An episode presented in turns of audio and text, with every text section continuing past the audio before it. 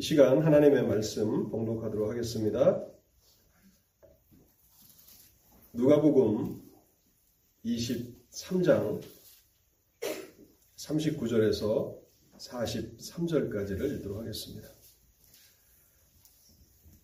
하나님의 말씀 누가복음 23장 39절에서 43절까지를 읽도록 하겠습니다.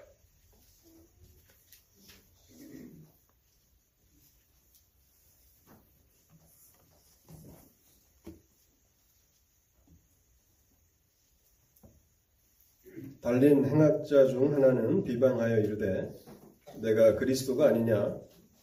너와 우리를 구원하라 하되. 하나는 그 사람을 꾸짖어 이르되 내가 동일한 정죄를 받고서도 하나님을 두려워하지 아니하느냐? 우리는 우리가 행한 일에 상당한 보응을 받는 것이니 이에 당연하거니와 이 사람이 행한 것은 옳지 않은 것이 없느니라 하고 이르되 예수의 당신의 나라에 임하실 때에 나를 기억하소서 하니 예수께서 이르시되 내가 진실로 내게 이르노니 오늘 내가 나와 함께 낙원에 있으리라 하시니라. 아멘. 하나님의 은혜를 구하면서 잠시 기도하겠습니다.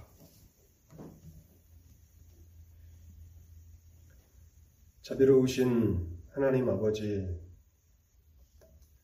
오늘도 저희에게 은혜를 베푸심으로 저희를 하나님의 예배의 초수로 인도하여 주시니 감사합니다.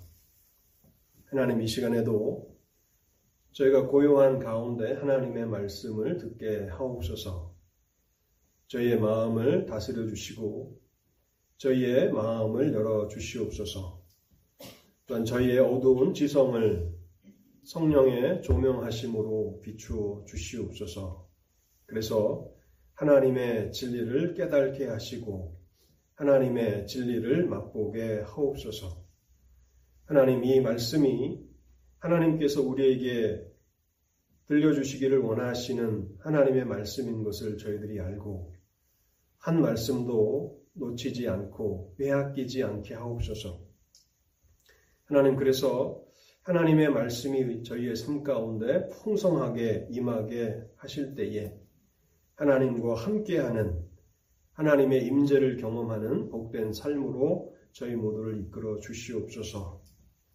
오늘도 함께하지 못한 성도들도 있습니다. 하나님, 특별히 육신의 연약함 가운데서 함께하지 못한 성도들에게 회복의 은혜를 허락하여 주시고 또 길을 잃고 방황하는 자들이 있다면 하나님 아버지 선한 길로 생명의 길로 인도하여 주옵소서. 오늘도 심히 부족한 종이 말씀을 증거하기 위해서 단에 섰사오니 불쌍히 여겨주시고 성령의 은혜와 능력을 허락하여 주시옵소서. 이 시간을 주의 성령께 온전히 의탁하올 때에 이 모든 말씀 우리 주님 예수 그리스도의 이름으로 기도하옵나이다. 아멘. 십자가는 가장 잔인한 사형 방법이었습니다. 손과 발에 박힌 새 네 개의 못에 온 체중이 실려 살이 찢어지고 뼈가 부스러지는 끔찍한 고통을 죽을 때까지 맛보아야 하는 형이 십자가 형이었습니다. 우리 주님께서는 십자가의 그 무서운 고통 가운데서 입을 여시며 말씀하십니다. 아버지여 저들을 사하여 주옵소서. 자기들이 하는 것을 알지 못함이니이다. 주님께서 십자가에 달리셔서 처음 하신 말씀은 하나님 아버지께 드리신 기도였습니다. 우리는 십자가 위에서조차도 기도하시는 주님의 모습을 봅니다. 누구를 위한 기도였습니까? 자신을 십자가에 못 박는 사람들을 향한 그들의 죄 용서함을 위한 기도였습니다. 자신을 향하여서 십자가에 못 박혀야 한다고 주장했던 군중들, 주님께서 십자가에 달리신 모습을 보고 비웃고 조롱하는 그 무리들의 죄 용서함을 위한 기도가 주님께서 십자가에서 처음 달려 하신 말씀이셨습니다. 우리는 주님의 삶이 어떠한 삶인지를 이 말씀을 통해서 돌아보게 됩니다. 주님의 평생의 삶은 하나님 아버지께 기도하시는 기도의 삶이셨습니다. 뿐만 아니라 주님께서 십자가를 지시며 기꺼이 자신의 생명을 우리 죄에 대한 화목제물로 드리시면서 우리 모두에게 주시려던 가장 값진 선물이 무엇인가를 알게 됩니다. 그것은 죄 용서함이라는 선물입니다. 사람에게 있어서 가장 중요한 것, 그 사람이 죽기 전에 반드시 경험해야 하는 은혜는 죄 용서함의 은혜라는 것입니다. 죄 용서함의 은혜를 경험하지 못한다면 그 사람은 지금 주님께서 십자가에서 경험하시는 이 끔찍한 지옥의 고통을 영원토록 감당해야 하기 때문에 주님은 십자가에 달리셔서 주님을 십자가에 못 박는 자들을 위해서 죄 용서함을 간구하고 계시는 것입니다. 그런데 이 기도는 단순히 주님의 바람이나 소망이 아니라 한없는 권능을 가지신 능력 있는 기도라고 하는 사실을 우리는 깨닫게 됩니다. 오늘 이 기도에 힘입어서 우리가 읽은 본문 누가복음 23장에 십자가에 달린 한편 강도가 구원을 받고 낙원으로 인도함을 받게 됩니다. 저는 오늘 지난주에 이어서 누가복음 23장 말씀을 그리스도 십자가라는 제목으로 여러분들과 함께 계속 살펴보려고 합니다. 오늘 우리가 읽은 이 본문 말씀은 예수님께서 십자가에서 달리신 후에 두 번째로 하신 말씀입니다. 주님께서 십자가에서 하신 첫 번째 말씀과 두 번째 말씀 사이에는 어느 정도의 시간이 흐른 것으로 판단됩니다. 왜냐하면 그 사이에 주님과 함께 십자가에 달렸던 두 명의 죄수 중 한 사람의 마음에 큰 변화가 일어났기 때문입니다. 누가복음 27장에 보면요. 처음에 주님과 함께 십자가에 달렸던 이 두 강도들은 함께 주님을 비난했었습니다. 대제사장들과 서기관들 또 장로들이 함께 십자가에 달리신 주님을 조롱하면서 저가 다른 사람들은 잘 구원하였지만 자기는 구원할 수 없다고 비난합니다. 그리고 만일 지금이라도 십자가에서 내려온다면 우리가 당신을 메시아로 믿겠노라고 그렇게 말합니다. 이때에 주님과 함께 십자가에 달렸던 두 강도들도 이들과 함께 주님을 비난했었습니다. 마태복음 27장 44절 말씀입니다. 함께 십자가에 못 박힌 강도들도 이와 같이 욕하더라. 두 사람이 십자가에 달린 후에 주님을 향하여서 악하고 험악한 말로 주님을 비난했었는데 십자가에 달린 후 어느 정도 시간이 흐른 후 그중 한 사람의 마음에 큰 변화가 일어나게 됩니다. 우리가 읽었던 본문 39절과 41절을 다시 한번 제가 읽어보겠습니다. 달린 행악자 중 하나는 비방하여 이르되 내가 그리스도가 아니냐 너와 우리를 구원하라 하되 하나는 그 사람을 꾸짖어 이르되 내가 동일한 정죄를 받고서도 하나님을 두려워하지 아니하느냐 우리는 우리가 행한 일에 상당한 보응을 받는 것이니 이에 당연하거니와 이 사람이 행한 것은 옳지 않은 것이 없느니라. 십자가에 달린 한편 강도의 마음에 큰 변화가 일어났습니다. 그래서 자신과 함께 처음에 주님을 비방했던 그 사람이 주님을 계속해서 비방하는 것을 듣고 있을 때에 그 비방을 더 이상 견딜 수 없었던 것입니다.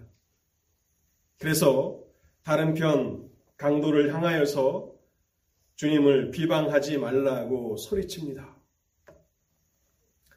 이 사람은 평생을 살아오면서 범죄하였고 성경은 자세한 이 사람들의 그 신상에 대해서 기록하고 있지 않지만 이 사건에 대한 여러 역사적인 그런 자료들을 보면 이 사람들의 이름도 이렇게 전달되고 있고 또 이 사람들의 관계까지도 설명을 하는데 어느 정도의 신빙성이 있는지는 알지 못하기 때문에 제가 여러분들께 소개해 드리지는 않습니다.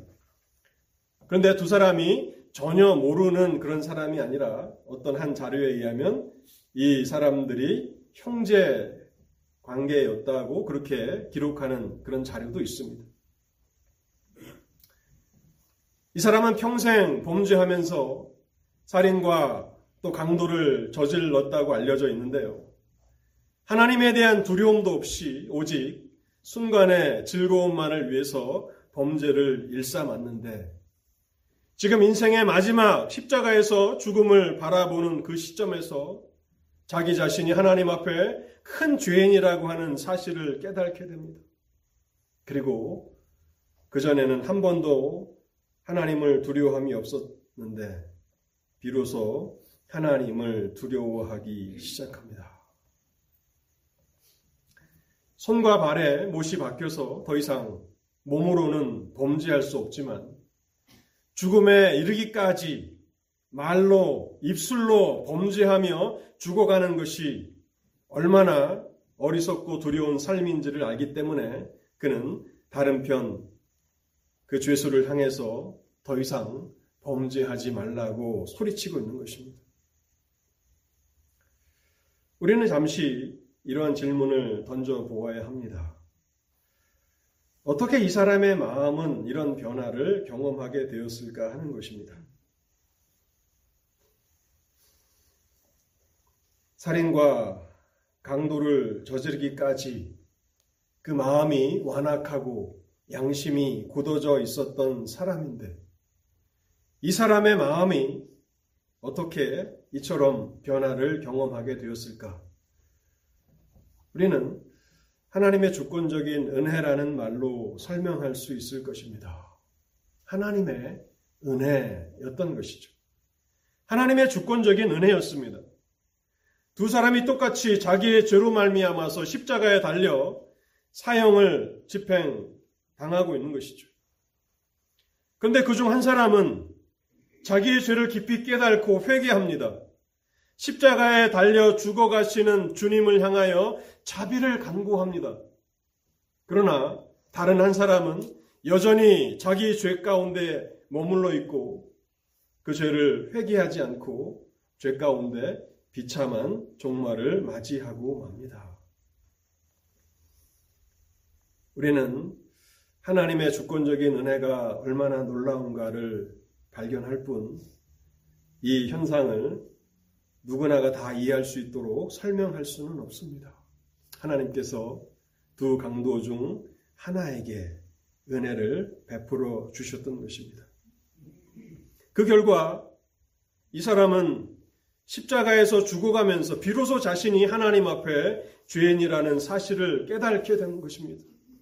그뿐만 아니라 자기 옆에서 십자가에 달려 죽어가시는 연약한 나사렛 예수가 하나님의 참된 아들이시라고 하는 사실을 깨닫게 됩니다.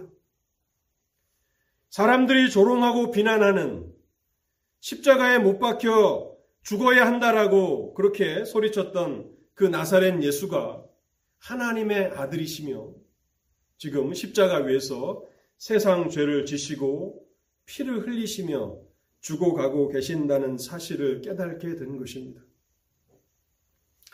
41절에 보면요. 마음의 변화를 경험했던 이 사람의 그리스도에 대한 증거가 기록되어 있습니다. 이 사람이 행한 것은 옳지 않은 것이 없느니라. 이 사람이 행한 것은 옳지 않은 것이 없느니라. 하나님의 아들 예수 그리스도께서 죄가 없으시다면 왜 지금 십자가에 달려 죽으시는 것입니까? 왜 그분은 죄가 없으신데 하나님 아버지께서는 그 아들을 구원하지 않으시는 것입니까? 그 이유는 바로 하나님의 아들 예수 그리스도는 대속의 죽음을 십자가에서 죽고 계시는 것이기 때문에 그러한 것입니다. 죄인들이 담당해야 하는 죄에 대한 하나님의 진노와 심판을 죄인들을 대신해서 친히 담당하고 계신 것입니다. 베드로는 베드로전서 2장 24절에서 이 사실을 분명하게 선포합니다. 베드로전서 2장 24절 말씀을 제가 한번 읽어보겠습니다. 친히 나무에 달려 그 몸으로 우리 죄를 담당하셨으니 친히 나무에 달려 그 몸으로 우리 죄를 담당하셨으니 수많은 죽음이 있었고 또 지금도 있고 앞으로도 있을 것입니다. 그런데 십자가에 달려서 죽어가던 이 한 강도는 하나님의 은혜 가운데 다른 죽음을 보게 된 것입니다. 나사렛 예수 그리스도의 죽음은 일반 사람들의 죽음과는 전혀 다르다고 하는 사실을 깨닫게 된 것입니다. 그분의 죽음은 세상 죄를 담당하시는 속죄를 이루시는 죽음이시라고 하는 사실을 그가 비로소 깨닫게 된 것입니다. 그뿐만 아니라 이 사람은요, 하나님의 은혜 가운데 예수 그리스도의 자비하심과 능력을 확신하게 되었습니다. 하나님의 아들 예수 그리스도는 얼마나 우리를 구원하시기에 능한 분이신가 또한 우리를 얼마나 기쁘게 구원하시는 자비하시는 분이신가를 깨닫게 된 것입니다. 그래서 그는 자기와 같이 십자가에 달려 죽어가시는 연약한 그리스도를 보면서 이렇게 간구합니다. 42절 말씀입니다. 예수여, 당신의 나라에 임하실 때에 나를 기억하소서. 예수여, 당신의 나라에 임하실 때에 나를 기억하소서. 손과 발도 움직일 수 없는 주님을 향하여서 서서히 서서히 기력이 쇠하여서 피를 흘리며 죽어가시는 주님께 나를 기억해 달라고 간구하고 있는 것입니다. 이 사람은요, 죽음 이후에 하나님의 심판이 있다라고 하는 사실을 깨닫게 되었습니다. 또한 하나님의 심판 이후에 영원한 내세가 존재한다는 사실을, 천국과 지옥이 존재한다는 사실을 십자가 위에서 분명히 깨닫고 있는 것입니다.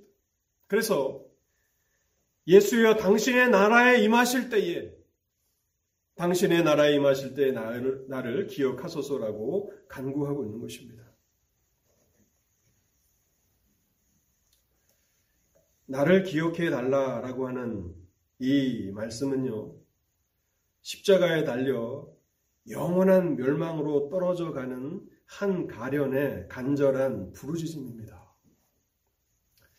이제 자신의 죄를 자신이 짊어지고 비참한 종말을 맞이하게 된다면 이후에 남는 것은 하나님의 심판 때이고 또한 심판 이후에 자신은 영원한 멸망을 당하게 될 것이라는 사실을 그는 죽기 직전에 깨닫게 된 것입니다. 그래서 연약한 모습으로 십자가에 피 흘려 죽어가시는 주님을 향하여서 부르짖고 있는 것입니다. 근데 여러분, 이런 절박한 가운데서 이렇게 간구할 수 있는 이유는 무엇입니까? 누구나가 절박하다고 해서 기도할 수 있는 것은 아닙니다. 이 사람이 확신하게 된 분명한 사실 때문에 그러한 것입니다. 이, 사, 이 사람이 이 한편 강도가 확신하게 된 사실이라는 것은 하나님의 아들 예수 그리스도는 자신과 같은 죄인을 구원하시려고 세상에 오셨다라고 하는 그 진리를 분명히 믿고 있는 것입니다. 하나님의 아들께서 하늘 보좌를 버리시고 이 땅에 오셨는데 의인을 부르러 온 것이 아니라 죄인을 불러 회개케 하시기 위해서 오셨다라고 하는 사실을 그는 알게 된 것입니다. 그래서 연약한 모습으로 십자가에 달려 죽어 가시지만 그분은 죄인들의 구주시라고 하는 그런 사실을 확신하게 된 것입니다. 그뿐만 아니라 바로 자기 옆에서 피 흘려 죽어 가시는 나사렛 예수 그리스도가 천국의 열쇠를 가지신 주권자이심을 그는 분명히 믿게 된 것입니다. 예수여, 당신의 나라에 임하실 때에 천국의 주인이신 하늘의 주권자이신 그분이 십자가에서 대속의 죽음을 죽고 계시다라고 하는 사실을 그가 깨닫게 된 것입니다. 그래서 그리스도를 향하여서 간구하고 부르짖을 수 있는 그런 용기를 갖게 된 것입니다. 이 사람에게 있어서 십자가는 전혀 그리스도의 십자가는 전혀 다른 것이었습니다. 대부분 십자가는 무엇입니까? 사형, 집행, 틀이지 않습니까? 실패와 죽음과 저주를 상징하는 것이 십자가입니다. 그런데 나사렛 예수 그리스도께서 달리신 그 십자가는 실패와 저주의 십자가가 아닙니다. 오히려 그분은 인류의 구원자로서 메시아로서 아담 이후 타락한 인류의 속죄 사역을 성취하고 계시는 승리하시는 십자가라고 하는 사실을 그는 깨닫게 된 것입니다. 그리스도는 실패와 무능력 때문에 지금 연약한 인간의 모습으로 죽어가시는 것이 아니라 모든 죄인들, 모든 믿는 자를 구원하시는 하나님의 능력으로 역사하시기 위해서 십자가에서 하나님의 진노와 심판을 받고 계심을 그는 바라보고 있는 것입니다. 그래서 그는 주님의 능력뿐만 아니라 자비하심에 대해서도 분명히 깨닫게 된 것입니다. 여러분 어떠한 믿음이 구원을 얻는 믿음입니까? 우리는 어떠한 믿음을 소유해야 하나님의 나라에 넉넉히 들어가게 됩니까? 누가복음 23장에 나와 있는 이 한편 강도를 통해서 구원 얻는 믿음이 어떤 것인지를 우리는 간단하게 정리할 수 있는데요. 간략하게 세 가지로 정리해 보겠습니다. 첫 번째는요. 자신이 죄인이라는 사실을 깨닫고 하나님을 하나님의 심판을 두려워하며 회개하는 믿음입니다. 자신의 죄를 깨닫는 것은 너무나 중요합니다.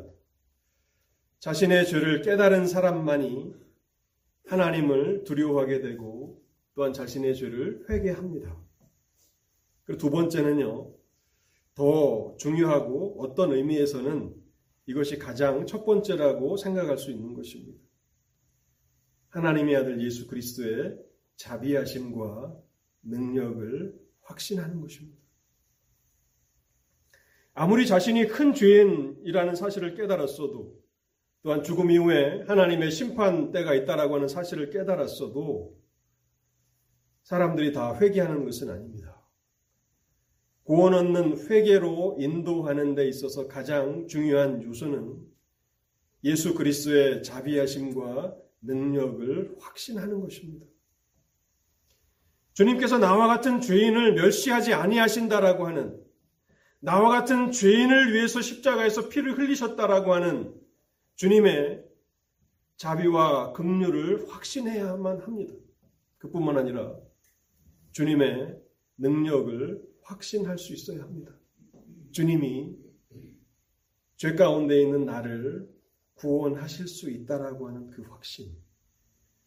그는 놀랍게도 십자가 상에서 죽어가던 이 한편 강도는 십자가 위에서 그리스도의 자비하심과 능력을 확신하게 되었습니다. 그리고 마지막 세 번째 요소는요. 예수 그리스도께 자신을 온전히 의탁하는 것입니다. 단순히 아는 것이 아니라 깨달은 것에서 멈추는 것이 아니라 예수 그리스도께 자비를 구하며 부르짖는 것입니다. 그것이 바로 구원 얻는 믿음이 가지고 있는 가장 중요한 세 가지 특징이라고 우리는 정의할 수 있을 것입니다. 그런데 놀랍게 십자가 상의 이 강도는 그렇게 긴 시간이 아니었음에도 불구하고 마음의 변화를 경험하게 되었고 자신이 누구인지 그리고 십자가에서 달려 피 흘려 죽으시는 예수 그리스도가 어떠한 분이신지를 분명히 깨닫고 죄를 회개하며 그리스도께 자신을 의탁하며 간구할 수 있었습니다. 이제 본문을 통해서 마지막으로 생각해 보고자 하는 것은요. 우리 주님 예수 그리스도께서는 죄를 회개하며 자비와 긍휼을 구하는 자들에게 얼마나 큰 은혜를 베푸시는가 하는 것입니다. 자신의 죄를 슬퍼하고 주님 앞에 나와 긍휼을 구하는 자들에게 무한한 은혜를 베푸시는 분이 우리 주 예수 그리스도이십니다. 43절의 말씀을 제가 다시 한번 읽어보겠습니다.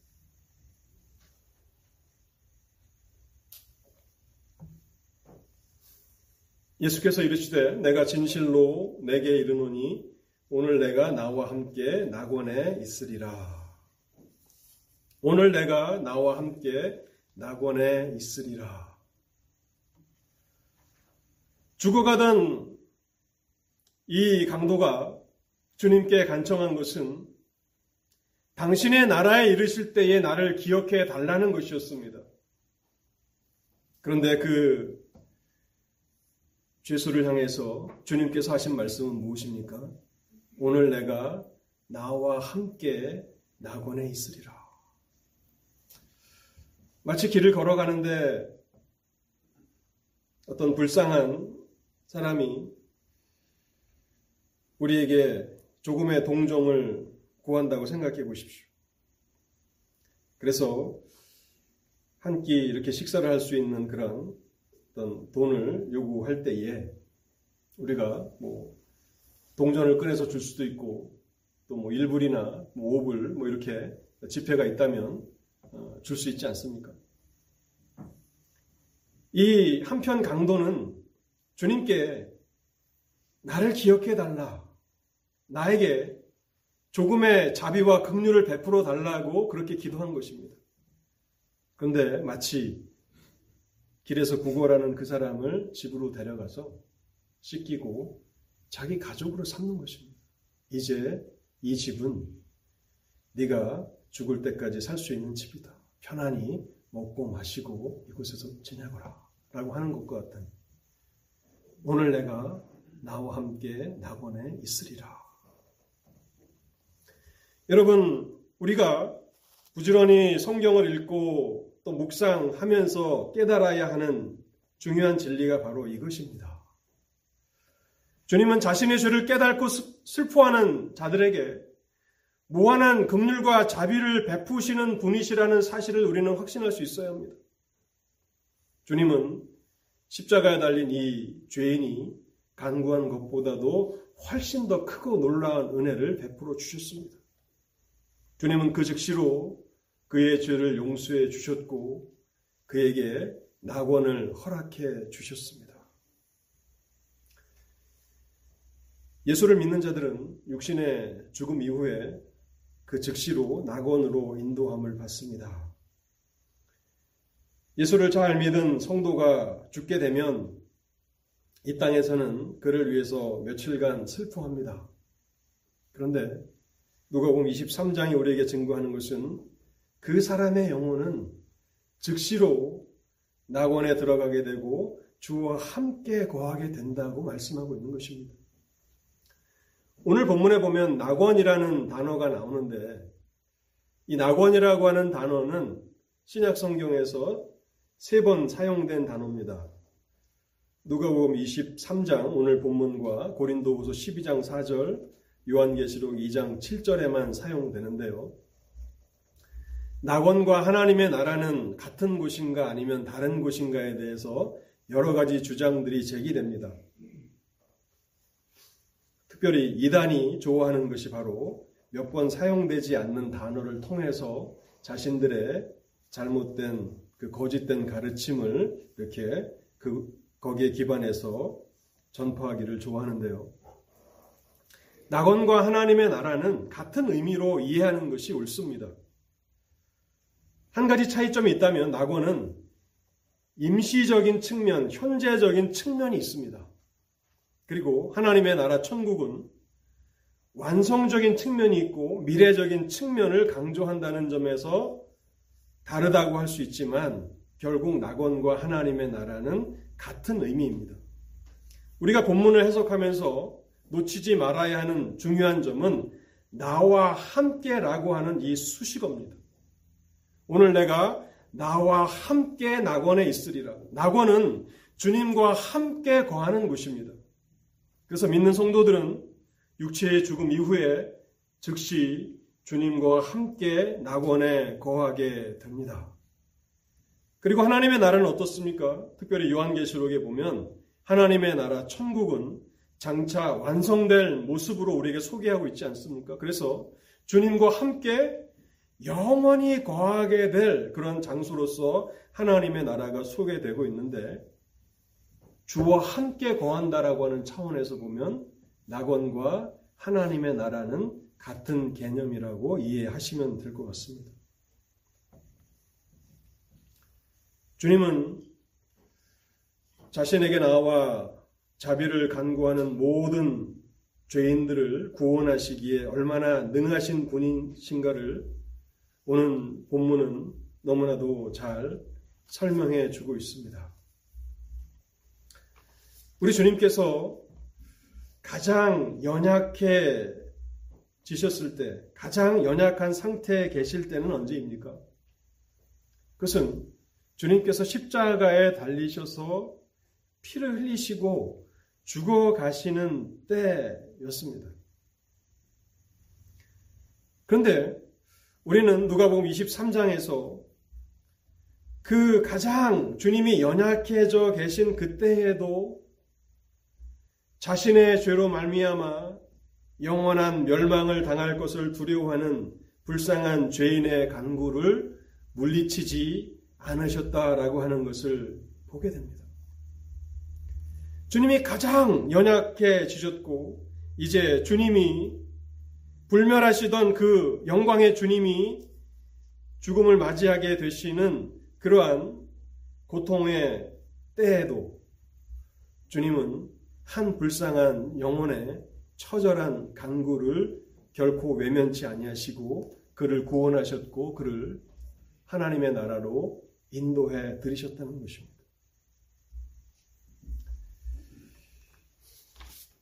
히브리서 7장 25절에 보면요. 이런 말씀이 있습니다. 그러므로 자기를 힘입어 하나님께 나아가는 자들을 온전히 구원하실 수 있으니 주님은 자기를 힘입어 하나님께 나아가는 자들을 온전히 구원하실 수 있습니다. 주님이 구원하시는 이 일에 한 번도 실패한 적이 없으십니다. 십자가 위에서 죽어 가시면서도 피를 흘리시면서 죽어 가시면서도 불쌍한 한 영혼의 그 외침을 무시하지 않으십니다.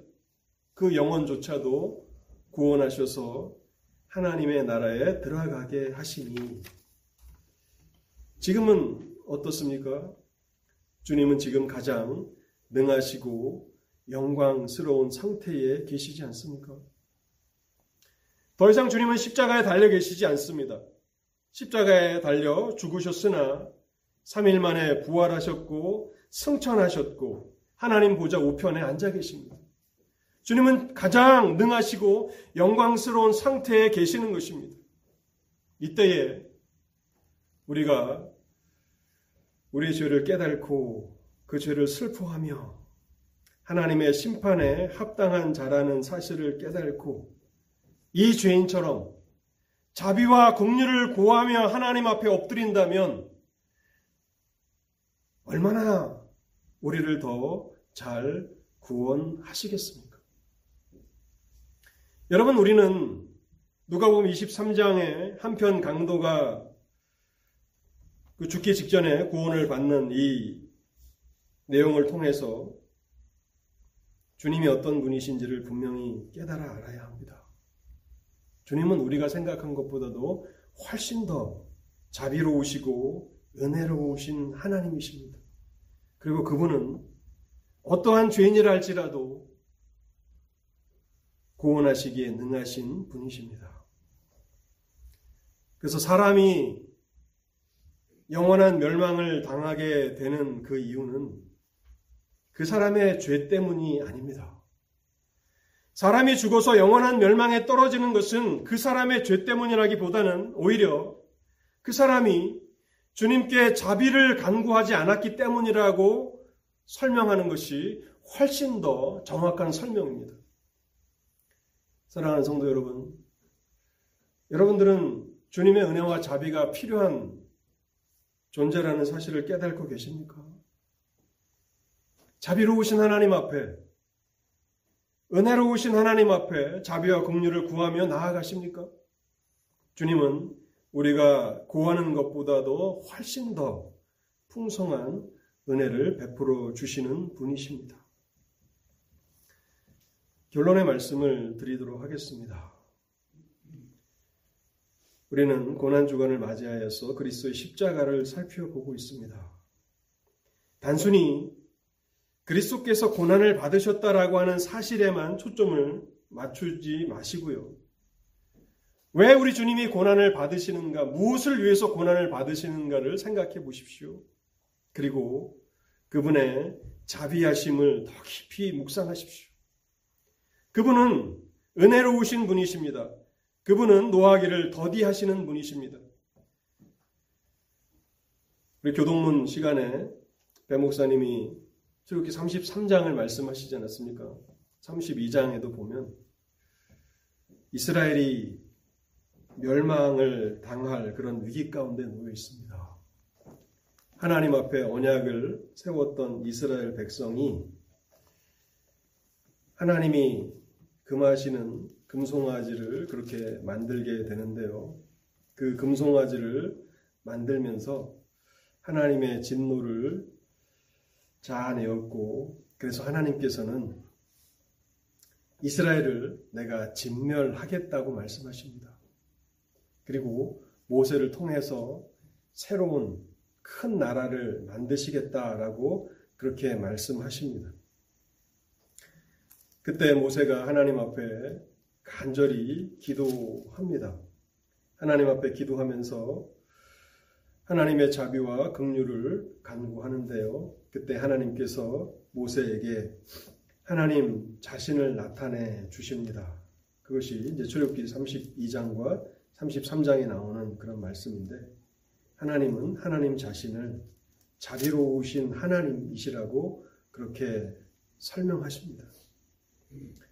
그리고 범죄했지만은 그러나 그 죄를 사하시는 하나님이시다라고 모세에게 말씀하시고 깨뜨려졌던 그 돌판이 이제 언약의 파기를 상징한다면 다른 새로운 돌판을 가지고 오라고 말씀하시고 다시 언약을 회복하십니다. 그래서 어떤 의미에서 보면 물론 이제 저와 같은 설교자가 감당해야 되는 일이기도 하지만 여러분들이 성경을 통해서 하나님을 알아갈 때에 하나님이 얼마나 자비로우신 분이신가, 얼마나 사랑과 긍휼이 풍성하신 분이신가를 분명히 깨달아 알아야 한다는 것입니다. 하나님의 은혜로 한 죄인이 죽기 직전에 죄를 깨닫고 회개하였습니다. 그리고 그는 무엇보다도 자신이 누구인가를 깨달았을 뿐만 아니라 그리스도의 자비하심을 깨달았습니다. 그 당시 재판장에서는 이 사람은 살려둘 수 없다고 사형 선고를 했던 죄인입니다. 누구도 부인할 수 없는 죄인입니다. 그럼에도 불구하고 자신의 죄로 말미암아서 십자가에 달려서 죽어가는 죄인이었지만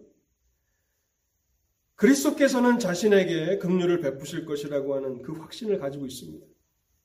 그리스도는 자비하심과 능력의 구주이심을 그는 확신할 수 있었습니다. 그래서 그리스도께 간구하는 것입니다. 주여 나를 불쌍히 여기소서. 당신의 나라에 이르실 때에 나를 기억하소서. 그런데 그 기도는 얼마나 효력이 있는 기도입니까? 영원한 멸망과 영생을 그래서 영원한 그런 운명이 뒤바뀌게 하는 그런 간구이지 않았습니까? 사랑하는 성도 여러분, 여러분들 가운데 아직 예수 그리스도를 믿음으로 고백하지 못하신 분이 계십니까? 예수 그리스도는 나의 주님이시며 나의 하나님이시다라고 그렇게 고백하지 못하고 여전히 그리스도 밖에서 머물러 계시는 분들이 계십니까? 오늘 하나님 앞에 은혜를 구하십시오. 아마 여러분들은 이미 여러분의 죄를 깨닫고 계신 분들이 많이 계실 것입니다. 그러나 오늘 본문을 더 깊이 묵상해 보십시오. 그리고 다른 복음서의 말씀을 통해서 그리스도의 고난 받으심을 묵상해 보십시오. 그리스도가 얼마나 자비로우신 분이신가? 자기에게 나오는 자들을 결코 멸치치 아니하시고 외면치 아니하시는 그러한 긍휼이 풍성하신 분이신가를 깨달으시고 그는 모든 죄인들을 구원하실 수 있는 능력의 구주이심을 그렇게 깨달을 수 있는 은혜를 간구하십시오. 그리고 한편 강도와 같이 예수 그리스도께 여러분의 영혼을 의탁하십시오. 간구하십시오. 나를 불쌍히 여겨주시고 나의 죄를 용서하여 주시고 나를 주님과 함께 낙원으로 인도하여 주옵소서라고 기도하십시오. 연약한 기도일지라도 주님은 그 기도를 결코 외면치 않으실 것입니다. 또한 여러분들 가운데는 이미 예수 그리스도를 믿어 하나님의 백성이 되신 분들도 계실 것입니다. 여전히 하나님의 인도하심을 따라서 여러분들이 살아갑니다. 그리고 육체의 죽음 이후에 우리는 이제 주와 함께 낙원에 거하게 됩니다. 지난 시간에서 제가 말씀드린 주께서 십자가에 죽으시면서 우리에게 주시기를 가장 원하시는 값비싼 선물은 죄의 용서함이라고 말씀을 드렸는데 오늘 이 본문 말씀을 기초로 하면 왜 죄의 용서함을 주시려고 하신 것입니까? 우리를 주와 함께 낙원에 거하게 하시기 위한 것입니다. 우리가 이 땅에서의 육체의 삶을 끝마치면 주와 함께 낙원에 거할 것을 확신하십니까? 그러한 즐거움을 가지고 오늘도 주님께 기쁨으로 순종하며 따라가고 계십니까? 오늘 이 말씀을 통해서 우리의 삶의 그런 우선순위와 목적을 바로 잡으실 수 있기를 바랍니다. 같이 기도하시겠습니다. 하나님 아버지, 오늘도 우리에게 하나님의 말씀을 들려주시니 감사합니다. 비록 연약한 설교자가 주님의 진리의 말씀을 분명하게 잘 드러내지 못했을지라도 성령 하나님, 이제는 성령 하나님께서 일하실 차례입니다. 주께서 기록해 하신 이 말씀을 통해서 역사하여 주시옵소서. 무엇보다도 하나님, 여전히 그리스도를 나의 주, 나의 하나님이라고 부르지 못하며 예배에 참석하고 계신 분들을 위해서 기도합니다. 하나님 아버지, 한편 강도에게 은혜를 베풀어 주셔서 하나님의 자비하심과 하나님의 능력을 확신하게 하신 것처럼 자신의 죄를 깨닫고 회개하게 하시고 또한 주님의 자비하심을 생각하며 용기와 힘을 얻게 하옵소서. 그래서 그리스도 앞에 나아가 자신의 죄를 회개하고 은혜와 긍휼을 구하는 그러한 의탁하는 기도를 드리게 하옵소서. 하나님, 주께서 가장 연약해져 계셨던 그때에도 한편 강도의 강구에 응답하셨던 것처럼 지금은 주님께서 가장 능하시고 또 영광스러운 상태에 계시오니 그렇게 주님께 자신의 영혼을 의탁하며 기도하거든 하나님 구원의 손을 펼치시사 그를 죄에서 건져주시고 하나님의 나라로 옮겨지게 하옵소서. 또는 이미 예수를 믿어 하나님의 백성이 된 성도들을 위해서 기도합니다. 하나님 아버지, 그리스도께서 고난받으시며 우리에게 주시고자 하셨던 가장 큰 은혜가 어떠한 것인지를 알게 하옵소서. 죄의 용서함의 은혜, 그것에 대한 감격을 잃어버리며 살고 있다면 다시 그 감격을 회복하게 하시고 내가 주 예수 그리스도를 믿어 죄의 용서함을 받았다라고 하는 그 사실 때문에 즐거워하는 삶이 되게 하시고 또한 하나님께서 장차 우리를 인도하셔서 주와 함께 낙원에 이르게 하실 것을 소망하면서 남은 삶을 믿음으로 살아가게 하옵소서. 이 모든 말씀 우리 주님 예수 그리스도의 이름으로 기도하옵나이다.